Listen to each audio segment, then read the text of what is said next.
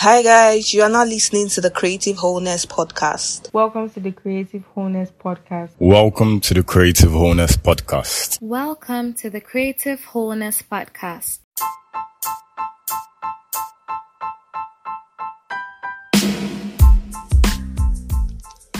Hope you're having a wonderful day.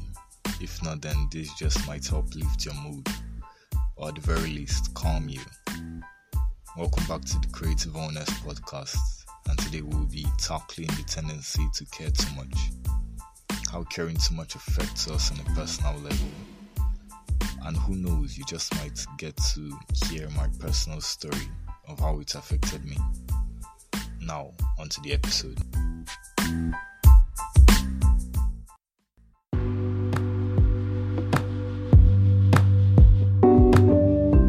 In recent years, come to realize that we care way too much for things that don't matter. We esteem people's opinions, materials, and circumstances higher than they really are. Really, do you feel you need 30% or maybe even 50% of the things you still own? It's part of humanity's nature to hold on to things, even memories, for sentimental value. Even I am a victim of this. I still keep some papers that deep down I know I don't need them. I still keep them in my wallet though because ah, something keeps on telling me, what if one day you might? What if one day you might? And that day will never come. But I still keep them. This reminds me of a few days back. My brother and I were cleaning some things out and arranging the house. And then I made a comment. It's amazing how many things we have that we don't need. He replied, saying, You never know how much of a minimalistic lifestyle you need you clean out your parents' house. Back then, we just laughed it off like it was nothing. When I thought about it more, the same can be said about each and every one of us.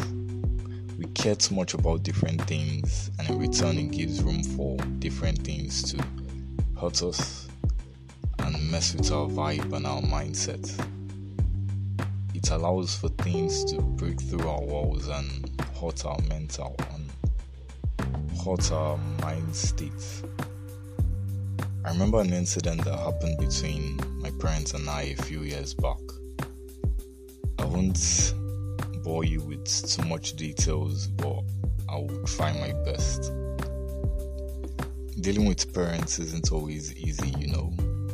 It was a scenario where they thought they told me something, but they really didn't.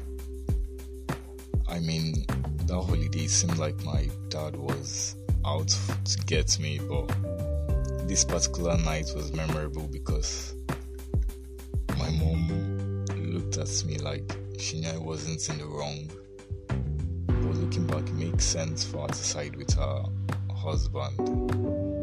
Don't get me wrong, I love my parents. I, I deeply love them. I mean, everyone is trying to be better day by day, and me when I say they try their best.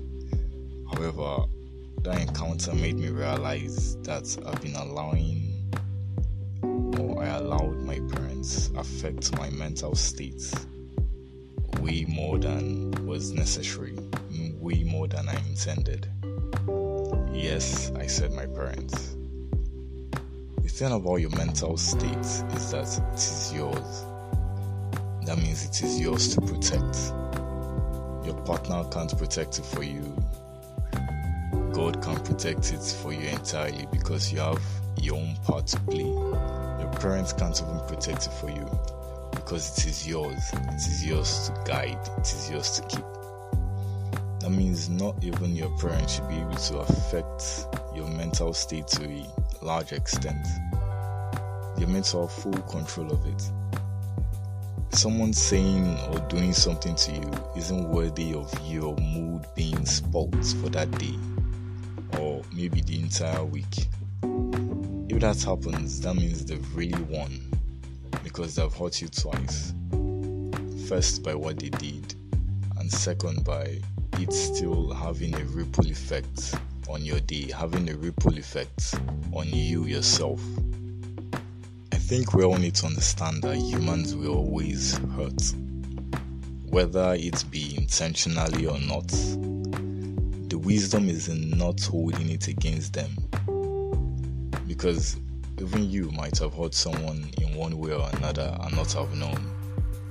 You might have caused someone's mental state to reduce or be damaged without you knowing or without you having that intent. But we aren't meant to care so much about what people say. We are not meant to care so much about what people do to us. So we won't start holding it against them. Start keeping grudges, start keeping malice against people when they really didn't intend to hurt you. There is a quote I love by Brigham Young. It goes, He who takes offense when offense was not intended is a fool. Yet he who takes offense when offense is intended is an even greater fool, for he has succumbed to the will of his adversary. As painful as it is to admit, back then, years back, when it happened with my parents, I was a fool because I did take offense. I allowed it. I allowed it to affect me. I succumbed to the will of my adversary in quotes. But then that was necessary for me to gain more wisdom because I learned through that that I should reduce how much I allow people affect my thought pattern. I should reduce how much I allow people affect how I feel. Reduce how much you care about what people say. Reduce how much you care about what people think of you. How much people in church talk about you. How much, whether church or the mosque or even in school, what people say. Reduce it because it helps you keep your peace of mind. It helps you live a better life. You you just find out that practicing this, you become happier for some reason. You become more at peace. Your mood remains constant, unchanging. See, when your mood is unaffected by what people say, you live a better life, trust me. It is the science of caring less for certain things, society won't be able to cage you. You'll be free from unnecessary mood swings, angry this day, happy for a few minutes, then you're back to being angry because of a little incident. You discover you attract more people to you because you're you're not taking offense as much as you were. To a large extent, we need to learn how to live a minimalist lifestyle, both physically and in our mind. Only care enough for the essential things like your self development, self discovery. Building up yourself will help you help others. A necessary selfishness, if you will. Another book I recommend, my second book recommendation on this podcast is The Subtle Art of Not Giving a Fuck.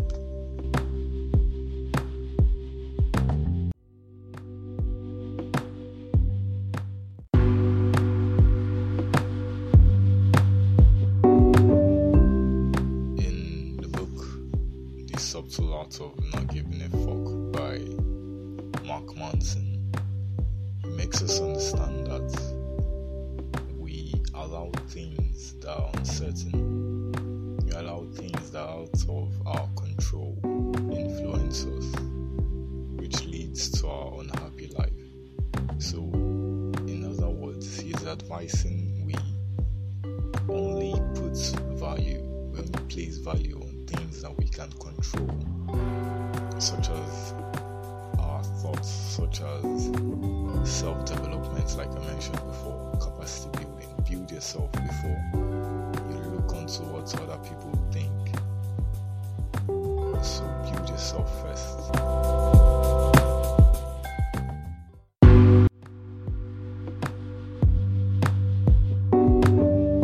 I really hope this episode helps you either now or in the future because the less you care about some unnecessary things, the better your creative flow will be because these things crowd our our creative flow, it crowds the things that are really important. So the less you care about unnecessary things, the better your creative flow, the happier you'll be in life, the less your level of anxiety. So I hope this is something you'll be able to come back to whenever you feel low, whenever you feel down. Thank you for listening to today's episode of Creative Wholeness Podcast. I will hopefully see you next week. And next week is going to be a special episode, the fourth one, technically our one month anniversary. And as that is happening, I'm going to have a special guest on the show. Tune in next week to find out who that